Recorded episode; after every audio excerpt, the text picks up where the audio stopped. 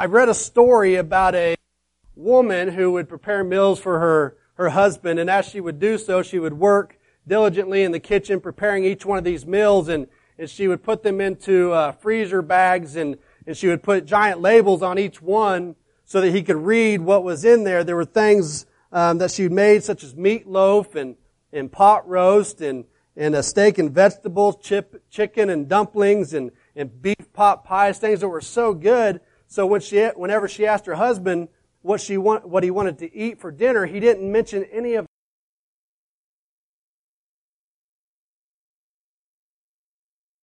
all these meals and, and he didn't list any of the things that she had made. So she began to make the things that he liked to eat. So now if you'd open their freezer and you'd look inside, you'd see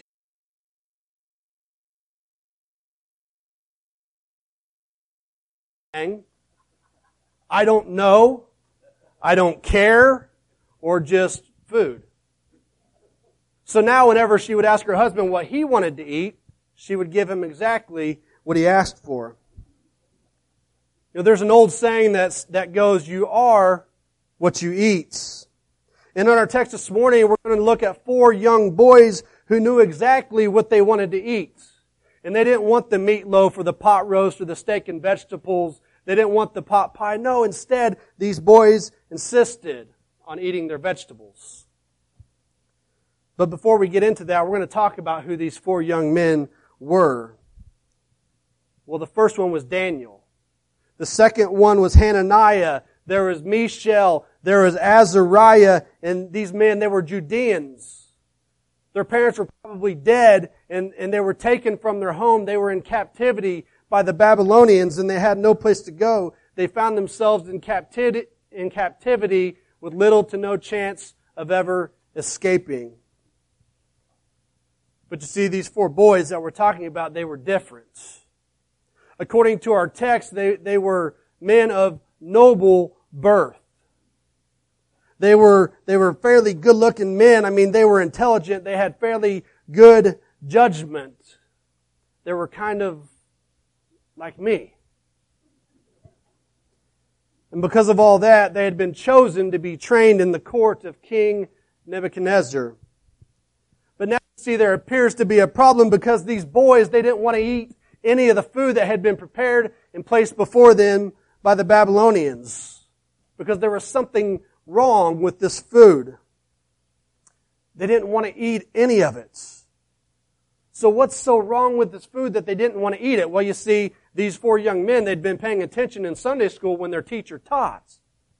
They'd been paying attention in church service when the preacher stood up and told them what they were and they were not to do, and they believed every word of what they had been.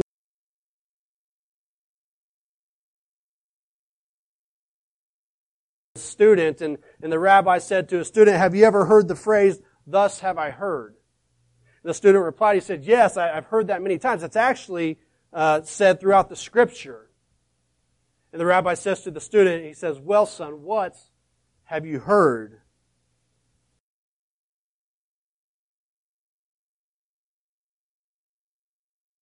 They had heard.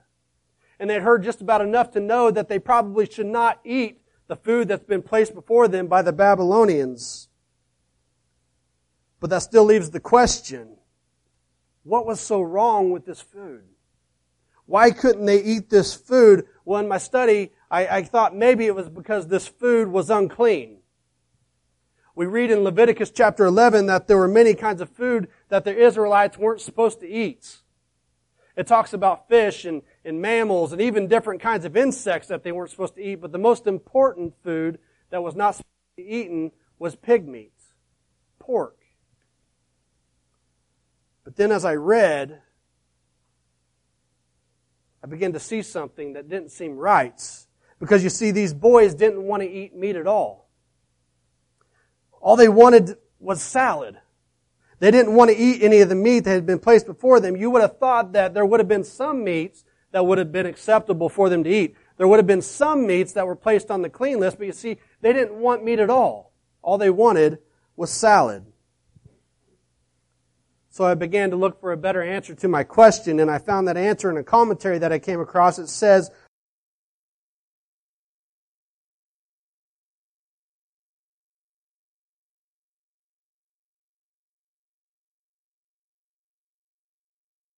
Daniel's conscience and the defiling of that to eat of the things offered to or blessed in the name of an idol.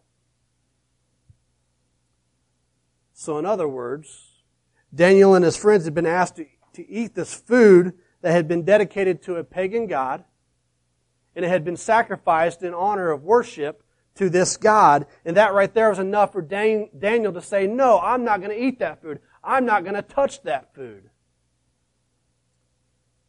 Now that made a lot of sense. The worship of, of, pagan gods was so much a part of the Babylonian society that they even changed the names of these four young men. Daniel, who we know well, was renamed Belshazzar or Bel's treasurer. Bel was a, a god of the Babylonians. He was actually the chief idol of the Babylonians. Second was Hananiah. Any guesses of what they named, renamed Hananiah? Hananiah was called Shadrach. The rack, the ending part of Shadrach, the rack actually stood for their sun god. Next was Mishael. Any, any guesses of what Mishael was named? Meshach. So we have Shadrach and Meshach. Meshach was the name of one of their other gods. And last, Azariah. Any guesses as to the, the name as, as of Azariah? Sunday school kids, any guesses? Abednego. Abednego was a servant or worshiper of Nego, which was another one of the Babylonian gods. So you see, Daniel and his friends, they had a problem. They were strangers in a strange land. The temple wasn't up the street like they were used to that they could go to, and it was a pagan filled land with pagan practices, and there was no way that these young men could get away. They were stuck. They were trapped in a foreign place. It's kind of like the difference of, of being in church on Sunday and then going to work in a factory on Monday. I use this example because that's exactly what I do every week. And some of you here have worked in factories and, or have worked in factories and you know what that's like. You know, in, in church, people tend to mind their manners. But in, in, in, the world, people could really care less about those kind of things. There's, there's foul language and, and dirty jokes and, even in my factory where I worked, there was mention of some maintenance men who would bring Playboy magazines, put them in their toy boxes so that they could look at them together. Now, if you can imagine this for a second, if you can imagine this, you have a pretty good idea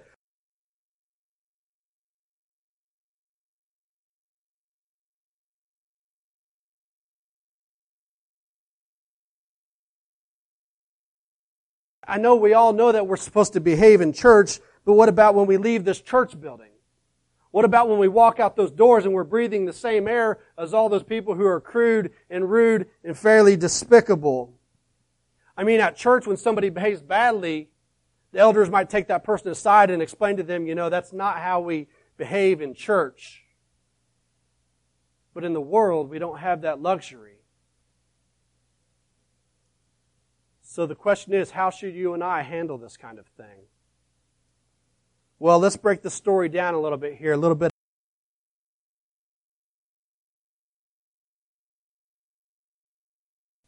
If you're taking notes this morning, you can write that down. Daniel made up his mind that he wasn't going to go along to get along. In Daniel chapter 1, verse 8,